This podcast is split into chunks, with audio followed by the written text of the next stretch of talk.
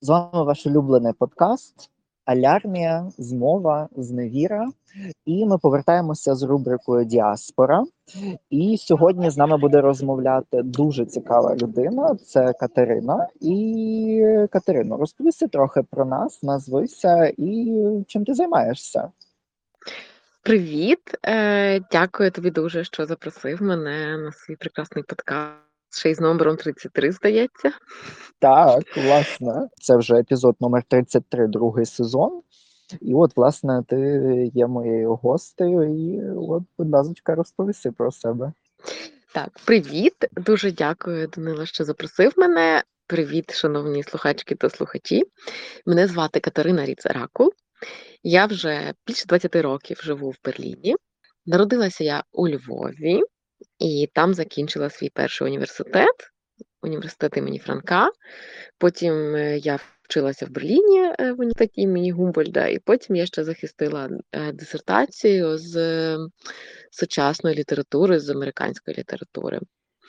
А працюю я в основному перекладачкою синхроністкою але також е, пишу статті про сучасне мистецтво англійською мовою. Ну, писала зараз менше і організовую виставки як кураторка.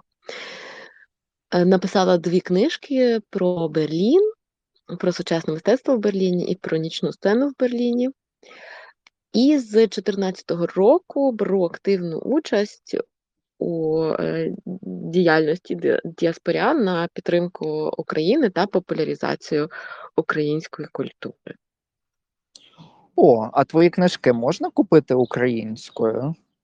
Ти знаєш, ні, вони були написані німецькою і англійською тут е, для місцевого е, видавництва.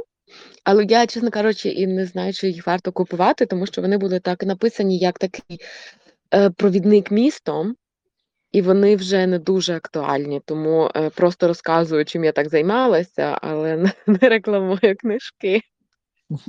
Але все одно це дуже круто. Я прям ну я знав, що ти якісь книги написала. Я власне не знав, що ти написала про Берлін, бо ти колись згадувала, що в тебе було кілька книжок. Тому це це дуже круто і це дуже цікаво. А, а от тобі ти сказала, що ти від 2014 року займаєшся такою діяльністю, так е, щоб підтримувати Україну. Ем, Чому ти власне от вирішила підтримувати Україну? Ну от 14-й рік починається війна, і е, чому в тебе було таке відчуття? Для того, тому що зв'язок з Україною, чи тому, що просто вся така громада була, що тебе теж якось заохотила до цього? Як ти до цього прийшла? Ти знаєш, це почалося якось навіть важко. Напевно, все, що ти назвав, плюс. Е, тоді е, я була е, заміжня за бельгійським е, митцем, сучасним митцем з Бельгії, і він був вражений, тобто до того, до всього, що ти назвав, долучилося те, що він був вражений як людина дійсно вчитана інтелектуальна наскільки для нього Україна є білою плямою, і наскільки багата і цікава там культура, і в тому числі сучасна культура, так, сучасне мистецтво, наскільки воно якісне. І коли почався Майдан, і він зрозумів, що в європейському контексті Україну ніхто не розуміє, і не розуміє, чому їх треба підтримати, і не розуміє, звідки вони такі вигулькнули. І чого взагалі вони хочуть, і чого вони раптом хочуть бути якимись самостійними, а не придатком Росії. Він був настільки шокований, що от його шокованість і його бажання допомогти Україні підігріло моє бажання допомогти Україні. І основною ідеєю нашою було те, що вони Захід ну, Берлін, так і всі ця ціла та Західна Європа не не підтримують нас в достатній мірі і, і дозволяють російській пропаганді тут розповсюджуватися так, тому що вони не мають нашого наративу тому що нас не знають і не розуміють. Вони не розуміють, що ми теж європейці, і що ми маємо наше місце е, тут, е, так, і маємо на нього право. А як ти думаєш, чи, чия, чия це е, провина? Ну, якби от так інтегрально, якщо підійти. Ми всі знаємо про там американістику, ми знаємо про інші якісь славістики, типу там полоністика чи ще щось. Але от україністика і загалом українська культура, вона якось так от е, е, невидима. І як ти думаєш, чи є от якби якісь винуватці цього? А якщо або просто так збіглися обставини? От яка твоя думка? Ну, я думаю, що основний винуватець цього це Радянський Союз і колоніальна політика Радянського Союзу, тому що коли були ж потуги е, якось відродити україністику і українську державу, і присутність України на е, полі е, такому інтелектуальному, культурному, політичному, так, і українці були вже колись в моді. А потім е, Україн до того, як Україна приєдналася не зовсім добровільно до Радянського Союзу. Так, і потім це все закрилося. І потім цей весь такий комуністичний колоніальний дискурс покрив собою Україну, покрив собою е, традиційно досить ліву академічну західну е, спільноту, так, і все, і Україна закінчилась. Тобто Україна була присутня тільки як молодша сестра Росії. Все, що хорошого було українського, воно озвучувалося як російське. Так, ну мій завжди парадний такий приклад це. Е, Так званий російський авангард, який зародився в Україні. ем, Ну, всі знають Малєвича, не всі знають інших, але от цей футуризм, авангард е, це була українська штука, яку завдяки е, французькій академічній думці в 60-х роках було прописано Росії, тому що була ця така романтизація революції Октябрьська і, і, все це прекрасне, і інновативне, і чудове. Воно було пов'язано з російською революцією і з російською думкою, і з російським мистецтвом, да, бо інакше ж бути не могло. І от так, ну і таких прикладів дуже-дуже багато. Так? Ну і це, я думаю, основ... я, на, на мій погляд, це одна з основних причин. Чому потім, після виборів, е, після незалежності, так, чому ми вибрали не Чорновола, а вибрали комуняку, і чому е, незалежна Україна продовжувала цю політику е, Радянського Союзу, ніколи не приділяла увагу культурній демократії. Ой, культурній, вибач, дипломатії своїй. Тобто, я зараз сказала, Але продовжувала політику Радянського Союзу. В певному сенсі ти правильно сказала, культурній теж демократії, тому що за Радянського Союзу не було демократичного вибору, Е, як цій Так, е, культурі розвиватись, тобто вона була чітко обмежена до так. соціал-реалізму, і на цьому все. Типу, на всьому Ну, іншому баста. Але продовжуй, це дуже цікаво, що ти кажеш. Ну, Власне, вибрали комуняку і. Ну і от, і я зараз сказала, що ми продовжили політику Радянського Союзу, але ми її так би я продовжили з одного боку, а з другого ні. Тому що культурна експансія і культурна дипломатія в Радянському Союзі була поставлена на ого ногу. І тепер, і після того вона була на таку ого ногу поставлена і в Росії, так? Тому що Росія всюди є зі своєю культурною експансією присутня. Так, е, починаючи з того нашого Берлінського дому науки і культури, їхнього величезного, вони на всіх фестивалях, е, вони всюди, всюди, всюди є на різних рівнях. Так, а, а Україна, України нема. Україна не перейняла е, от власне цього цієї думки, що культурна експансія важлива.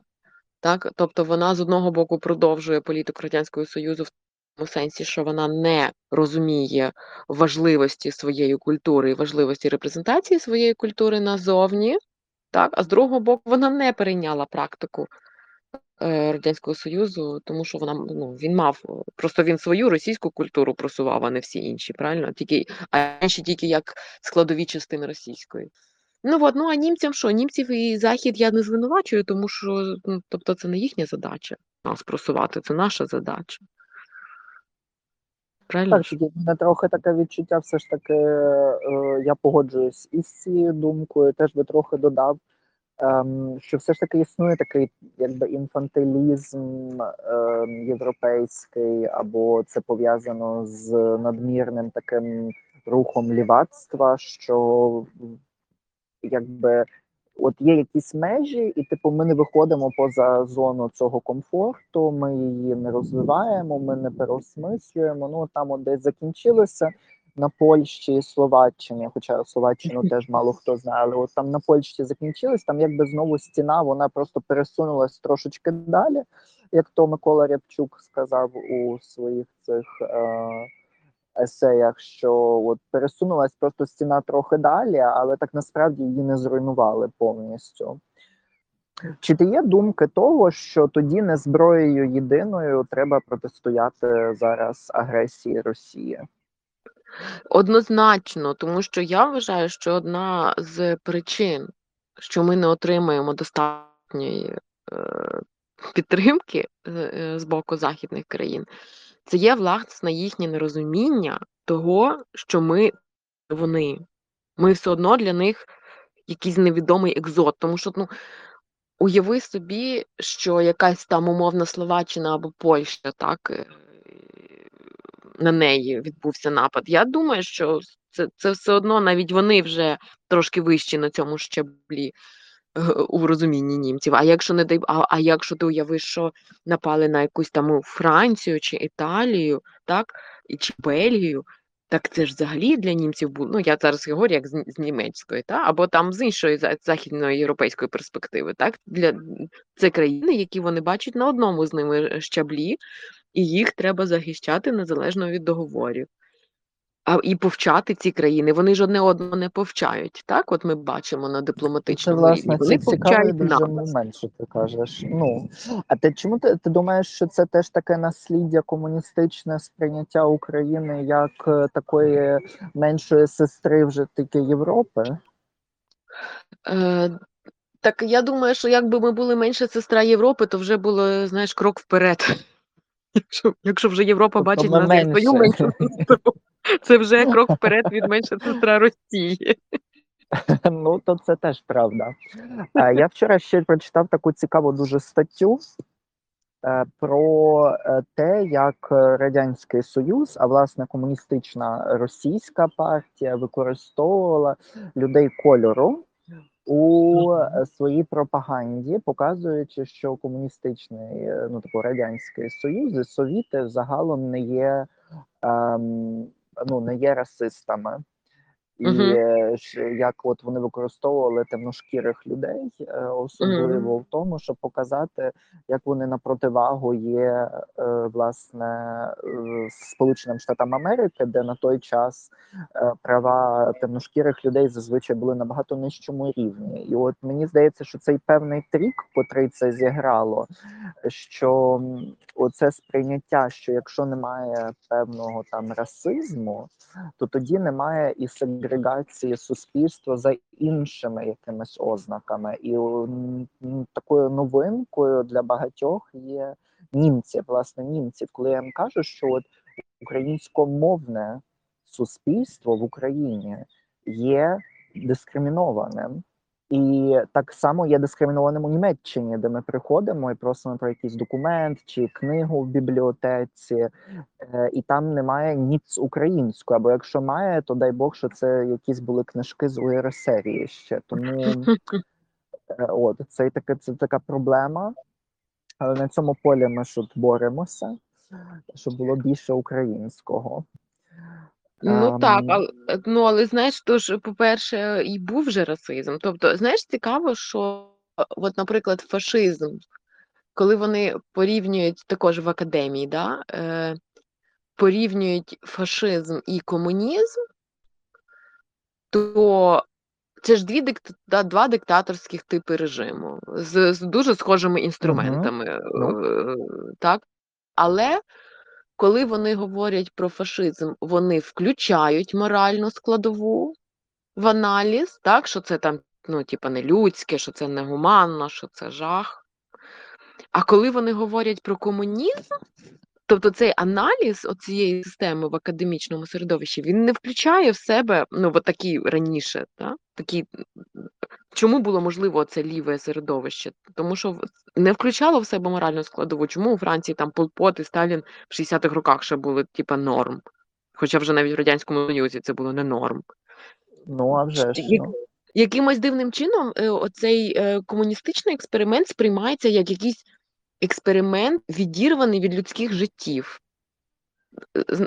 Мені ну, здається. ГУЛАГ було дуже гуманним, на, на думку декотрих. Е, Це, тобто цікавий, це- цікавий момент. От ти зараз наводиш на те, що це є відірваним від цього. І оце от теж ем, якби задоволення, це заглиблення теж у величну так звану російську культуру. Ем, воно теж є відірваним від оцінки гуманного елементу. Чи ти теж помітила такі якісь моменти? Так, помітила, тому що ем, взагалі я так зараз, то, що ти кажеш, наштовхнула мене на таку думку, що вони думають якось такими шаблонами. Тобто, от їх захоплення рус- російською культурою, воно ж теж таке в основному в усіх дуже шаблонне. Тобто, що вони знають? Вони знають Толстоєвський, балеріна, велика душа загадочна, все. Да? Тобто воно ж теж насправді не глибше і не більше, ну, матрьошка балалайка там, горілка, широка душа. Ну, тобто це такий набір штампів. Просто про нас вони мають менше штампів і мають негативніші штампи. Так, такі, які їм продиктувала російська. Тому що я, наприклад, часто чула від німців, що ми це Україна це колаборанти. Що ми, типу, німецькі колаборанти. Того шаблону, що в Росії була армія Власова і що вони нацики похлеще всіх інших, ну так вони не мають цього шаблону в своєму репертуарі, вони тільки про нас це мають. І Ну, та й про Жукова вони ж не знають навіть про офенсиву Києва, вони не знають до, про те, як, як висловлювалися, як керували людей тоді просто через Дніпро, е, просто людей голими руками йти. так. Ти знаєш, що я е, мені, до речі, мій такий бувший, бувший друг з Росії, е, ну, просто він нібито насправді весь дуже проукраїнський, але мені все одно якось важко тепер спілкуватися. Але коли ми ще спілкувалися, він мені розказував про спогади е, Нікуліна Юрія про Велику Вітчизняну війну. І той Нікулін розказує, що колись була в рамках примирення така зустріч між радянськими бувшими радянськими солдатами, офіцерами і німецькими. І якийсь там німецький полковник, якщо я зараз не так добре пам'ятаю це все, він не подав, не захотів подати Нікуліну руку, тому що сказав, що так як поводили себе радянські офіцери, що це просто, просто виходить за всі рамки норми, тому що вони, власне, він розказував, що коли німецькі німці стояли з одного боку, да, і на них російські офіцери пускали українські в основному тоді це були українці, можливо, білоруси, так, цих всіх селян, молодих і старих, без жодної зброї, без жодного захисту. І ось ці просто люди беззбройні мали бігти на німецьку сторону, на німецькі війська. Ззаду них стояли російські офіцери, які там їм стріляли в спини, чи там радянські офіцери. Да? І зависала така пауза над, е, над цим полем бою, тому що е, німецькі офіцери не могли е, змусити німецьких солдатів стріляти, тому що ну в кого стріляти, як стріляти? Тобто це ж був да, не Вільне населення. Ес- Це ж були теж не всі есесівці, які просто були звірюки, Ага. їм приємно було мучити. Це були звичайні німці, яких погнали туди стріляти, і вони мали стріляти в таких самих звичайних людей, які навіть не мали жодної фузеї на собі, вони просто на них бігли. І от зависала така, я часто думаю про цю паузу, таку 10 хвилину, поки ті не можуть почати стріляти. А потім, коли ті починають стріляти, ну це така жорстка, жахлива е, травма. Я не хочу зараз обіляти там когось і казати о, бідні німці, от вони травмовані. Ну, понятно, що ніхрен було йти просто в Україну, і, і тоді би не треба було стріляти. Да? Але просто цей факт, наскільки це там потрійна якась травма, і а, а, а страждають, як завжди, українці, да? Bloodlands. Ну, Знову ж та- та- таки, та, да? як Снайдер казав, це і це нерозуміння теж е, німцями, те, от що я кожного разу повторюю, якщо якісь зустрічі, або коли ви там на Маякові обговорювали ці речі, загалом багатьох інтерв'ю, е, як хтось з альянсу про це каже, або з інших організацій, власне, українці, що Німеччина до сих пір не усвідомила своєї відповідальності власне перед Україною. Так, Так, Це відповідальність, типу, вони її перекладають всю завжди перед Росією. Але якщо подивитися тільки на статистику, то виходить, що Росія не так вже і багато постраждала за Другої світової війни, тому що Україна була окупована там 95% земель. Е, Це були ці цвангсляга, коли куди зсилали селян, щоб вони працювали на білору на білоручок з нім з Німеччини. Е, Це викрадення дітей з білим волоссям і блакитними очима в цю програму, е, там де Так, так. німецькі родини не мали е, дітей. е, Для того, щоб вивести старійську расу і так далі, і так далі, і так далі. Це можна ще дуже довго продовжувати. І оце нерозуміння цього, що власне тільки на території України в мільйон е, євреїв українських. Ну, типу, це наші були люди. Ну так, я не знаю, бачиш, це, ну, але це теж в ту саму, в ту саму е, скарбничку, да, йде, чому вони нас е, не знають і не розуміють, і знати не хочуть. І це, а це теж диктувалося Радянським Союзом, а підтримувалося ними, тому що може їм так легше було. Ну, трошки так фокусніша провина, можна трошки менше провини тоді тільки перед однією країною.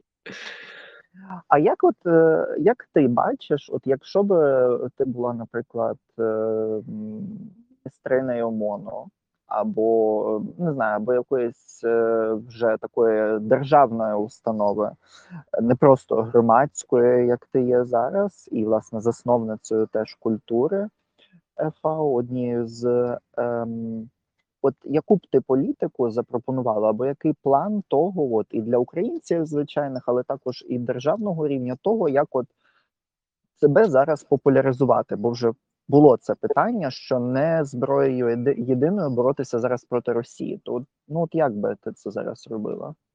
Ну, це очевидно. От в нас є український інститут, але в нього немає грошей. Да. Це так немає. Вибач, вибач, тут відразу протест. Неочевидно для багатьох. Неочевидно. Тому я сподіваюся, що наші слухачки та слухачі дослухаються до тебе. Тому давай. Ну, тобто, от який в нас є цей український інститут, який мав би, я так розумію, е, поводитися так, як Goethe інститут або British Council, так, або там America House, популяризувати культуру країни походження, так, і причому не тільки відсилати своїх емісарів по закордонах, так, і відкривати представництво по закордонах, але і, власне, запрошувати до себе. Ну, знову ж таки, напевно, через представництва, які по закордонах, так, як от Гьоте інститут. Тобто вони в свою культуру в різних країнах представляють і залучають, е, запрошують своїх е, людей культурних їхати в різні країни, а і різних людей з різних країн до, до себе, щоб вони вивчали німецьку культуру. Так, на це потрібні величезні гроші, звичайно. Але вони потрібні і Власне, це має бути курато куровані програми, куратовані програми, я не знаю, як правильно сказати. Тобто це має бути якісне мистецтво. Це не має бути е, ця корупція, яка за вуха притягує якихось там племінників та племінниць. У нас є якісний культурний продукт. Так? Ми маємо виписувати стипендії на, для перекладачів української літератури різними мовами, для українських там кураторок, культурних менеджерок, які організовували би програми і виставки в хороших інституціях, а також в офспейсах, так, де є там, де тусується молодь, яка потім виросте і стане теж кимось. Ну, частина з них. Тобто, а цього всього нема. Це все робиться на живу нитку, це все робиться як вийде, гроші треба шукати швидше десь постійно. Інституції не працюють нормально, тобто вони є, але вони самі наші інституції намагаються просити гроші в якихось закордонних інституцій на те, щоб якось свою діяльність оплатити. Ну, тобто, це просто е, я не розумію, чому досі це не зрозуміло. І зараз е, гроші, коли е, після виборів нового, який це президент шостий, так Так, поменшало знову, їх і так було мало. А стало ще менше. Ну, тепер звичайно, в нас є повномасштабне, повномасштабне вторгнення. Тут тепер вже понятно, що треба на бомби гроші, а не на мистецтво. Ну, ладно, окей, повіримо в це, е, але до того, чому так? Та? Ну, це ж ненормально. Це ж ну, Але ж були свати. Да. Продукт чи ні? Вот. І це теж, бачиш, да, і це теж, я хоч, от ти кажеш, да, німці не розуміють, і, я кажу, от вони мислять кліше, і там, а, а наші, от це де ми були на події в, в мерії Берлінській з цим ж- жахливим горецвітом. Ну, це ж наші люди презентують себе в такому жахливому вигляді, що кров з очей і з вух лється. Так, ну я, я розумію, про що тобі йдеться. Ну тобто шароварщина по повній.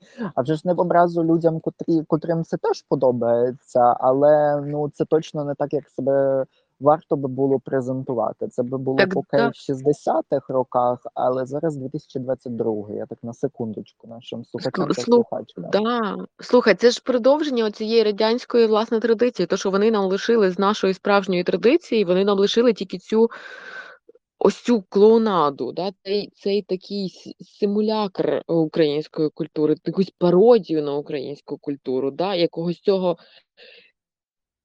трохи дуракуватого козака. Ну, да? Це ж не справжній козак, і це не справжня наша культура, це не наші пісні, це не наша музика, це не мова та, яка є. Да? Тобто це ж, це ж сурогат української культури, який існував тоді в Радянському Союзі, і зараз от такі е, е, люди типу Горецвіта продовжують нести це в маси. Цей сурогат української культури, який нічого спільного ну, щось там має, да? але ну, небагато.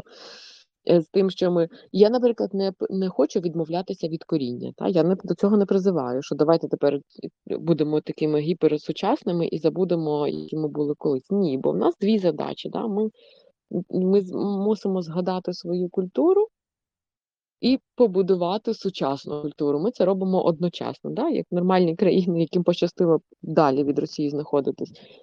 Вони розвиваються лінійно, да? вони до прадавньої культури прийшли в сучасну культуру. В нас все не так. Да? В нас ми в нас постійно боротьба за виживання. Це йде. І тепер нам одночасно. доводиться одночасно робити, відроджувати стару і будувати нову. І це дві ті задачі однаково важливі, я вважаю. От мені ще цікаво, ти сказала, що ти є зі Львова. Ти там народилася, ти там студіювала.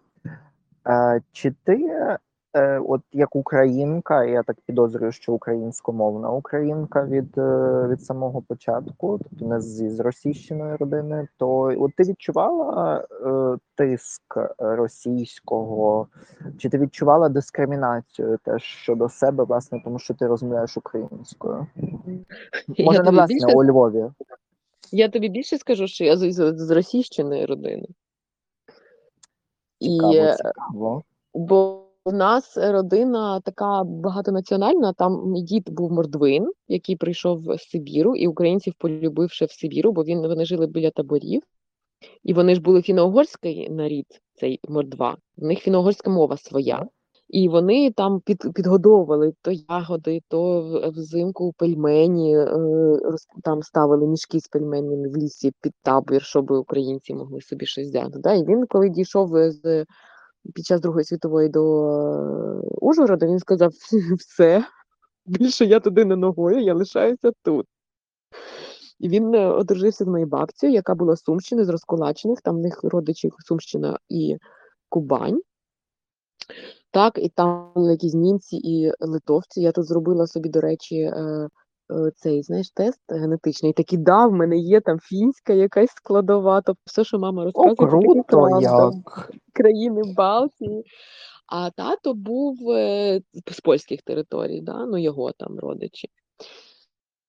І коротше, і вони оце ж всі зустрілися, і бабця лишилася одна тоді. Одна була бабця моя з двома дітьми без чоловіка, бо вона чоловіка нагнала, бо він виявився, що він під час війни завів собі нову, нову якусь там коханку, а вона була дуже жорстка жіночка, і вона його відправила, сказала, все, валі. Ну і тут виникло, знаєш, розуміння, що треба асимілюватися, якщо ти хочеш мати шанс взагалі на якусь кар'єру. Я так, ну я це так реконструюю, знаєш собі. Ну і плюс лінгва Ну, франка, тут поляки, тут знаєш якась мордва, тут там ще хтось, українці, і всі разом розмовляють російською. Вот, і тато мій став військовим, навчався на фізиці, радіофізику, тобто теж понятно, що ніяких там націоналістичних елементів бути не могло. І потім я пішла в школу, що був Радянський Союз, і я прийшла, пішла в школу. В нас в районі була одна, де я ж тоді жила у Львові, єдина е, школа, е, знаєш, е, англійська школа в нас була російська, з російською мовою навчання, англійська спеціалізована школа. Я в неї пішла, просто через те, що це англійська школа. І, звичайно, да, я приходжу в першому класі, кажу, мама, мені сказали, що українською можу в школі не вчити, бо в мене тато військовий. І це був єдиний за мою, на мою пам'ять раз, коли моя мама на мене була дуже зла. І вона сказала, як взагалі тобі таке в голову прийшло? Це твоя країна, це твій нарід. Вали і вчи українську мову і літературу. І слава Богу, що це так. Тобто, бачиш, ми були типу як зросійщені, але моя мама була все одно така завжди дуже галицька націоналістка, в партію не вступала. І е, мене, значить, на вулиці завжди мені казала до людей е, звертатися українською, навіть в Радянському Союзі, і не позоритися, тому що тут росіяни взагалі ні к чому, і мова ця теж ні до чого. І все. Тобто, от так от мене таке так от якось виховувалася я, знаєш, з одної сторони з російської мови, а з іншої сторони з, з, боку от, мами з такою повагою до української мови. Але я пам'ятаю це точно, що українська мова і українськомовні люди це було так, е, ну, ну таке. Ну, не дуже, не дуже так це було важливо, і не дуже це було прекрасно. І в школі це так теж. У нас була дуже класна вчителька української мови і літератури. Вона була супер, до неї всі ставилися з великою повагою. Тут нічого не можу сказати. Але таке в загальному було ставлення, була ця неповага, то- проти якої, власне, боролася моя мама, да, в моєму сприйнятті України і українців. Я Це пам'ятаю. дуже цікаво. Це, це цілком нова перспектива, і мені дуже цікаво було це почути. Бо багато людей, е, от і зараз, наприклад, скаржаться, особливо ті, хто перейшли, наприклад, на українську, що вони відчувають цей тиск все ще в самій Україні, е, що на них тиснуть е, через те, що вони розмовляють українською. А останні цифри були дуже цікаві, що оцей сайт інформація не для українців, е, котрий зробила Німеччина, його зробили чотирма мгм. мовами: Угу, е, німецькою, англійською, українською, російською. угу. І кількість переглядів власне українською це 56%. Потім йде російська, щось там 32, потім німецька і англійська. Чи англійська, а потім німецька. В нас на превеликий ч- е, А жаль скільки відсотків на російську, бо тут поганий був інтернет. там, там щось було біля 30%. Тобто, А, це мгм, настільки, наскільки я розумію, це зазвичай населення е, з далеко зі сходу України, тобто там, де були корінні росіяни. От. М, м. Але це все Клас. одно Ну, пропорційність дуже дуже дуже велика. Ра- Раніше було була зовсім інша історія з тим, як хто сайти дивився. Так, так. Це цікаво. Я, до речі, мені це жаль, було нас цікаво. час добігає. Кажи, Вибач, кажи. вибач, вибач, я не хотів де- цей е, договори це, і потім я вже скажу. Хотіла сказати, що е, мені якраз я про це Ти думала, е, яка ж статистика. Так що дякую тобі за цю інформацію. Ну ну і я хочу дізнатися більше, бо загалом я навіть пам'ятаю, що я робив переклад правил е, з коронавірусом, як себе поводитись. Е, і було цікаво, що листівки майже всі українською вони розійшлися дуже швидко, бо там було багато теж термінів. І це показує те, що все ж таки зросійщення було насильним, тому що там, де терміни були перекладені російською, то багато людей не розуміли про що йдеться. Хоча листівку українською брали навіть російськомовні. Я знаю, тому що я тоді біля стола стояв. Е, якби це не є жодне статистичне дослідження, але все одно як така цікавинка додаткова. Класно, цікаво. Тож, Я взагалі трошки мене що трошки ти порадиш нашим слухачкам та слухачам почитати тим, хто живе зараз за кордоном, і тих, хто тим, хто нас слухає в Україні? От яку книгу тебе зараз е, порадила? Бо ми останньо читали Рябчука, е, лексикон націоналіста та інші есеї. Е, Я зараз читаю книжку не українського автора, тому що в мене якось в ці рідкісні моменти, коли я не працюю або не займаюся громадською діяльністю, а в мене і це, і це пов'язано з Україною і з цією великою війною. Мені хочеться якось відключитися тематично, так? І зараз я читаю переклад ем, е, кіберпанковської трилогії е, Вільяма Гібсона. Зараз читаю перший том, перечитую. Тобто я читала його англійською, тепер читаю українською. Е, Це переклад і публікація видавництва видавництво. І. До речі, всі ці три томи, три томники зараз є в берлінських бібліотеках. Ми його завезли, тому що видавництво видавництво мій personal фаворит. І дуже класне, класне, класне видання, е, там класний цікавий шрифт навіть. Е, Я пам'ятаю, що Стронговський писав в своїх соцмережах, коли шукав цей шрифт, мені дуже було цікаво подивитися. І третя книжка трилогії вийшла буквально нещодавно, коротко, здається, перед війною великою. Тому рекомендую ось наукову фантастику всім. Повномасштабним вторгненням. Так, повномасштабне вторгнення, Бо війна перепрошую. Я чомусь 8 років, на превелике. так, жаль. так. А я я це називаю великою війною, знаєш. Це Да, цікаво великою взагалі ти про. Гіксона сказала, і що є переклад українською, то мене це зацікавило, то я, мабуть, собі теж закуплю або позичу в бібліотеці. Да, так, бери всі. Є всі три томи. Вони такі красиві, неонові. Їх можна помітити, коли зайдеш, зразу побачиш. Ну, всі майже книжки, котрі є е, загалом українських видавництв, от е, всі німці, хто бачив, казали, що книги просто мега гарні. Так. У нас дуже красиві книжки, от це правда. І, до речі, от, от у нас книжки красиві, і переклади ем, фільмів у нас дуже якісні. Ну, з іншої Так, такої області. переклади книжок я теж дуже люблю. Є багато видавництв, котрі мають дуже добрих перекладачів та редакторів. Абсолютно згодна з Супер. тобою.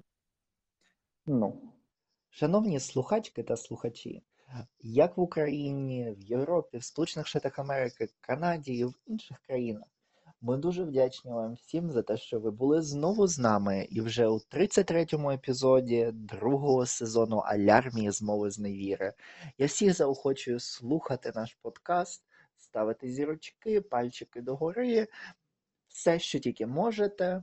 Поширюйте між своїми друзями та знайомими і просто поширюйте наш подкаст для того, щоб ми ставали ще більш популярними.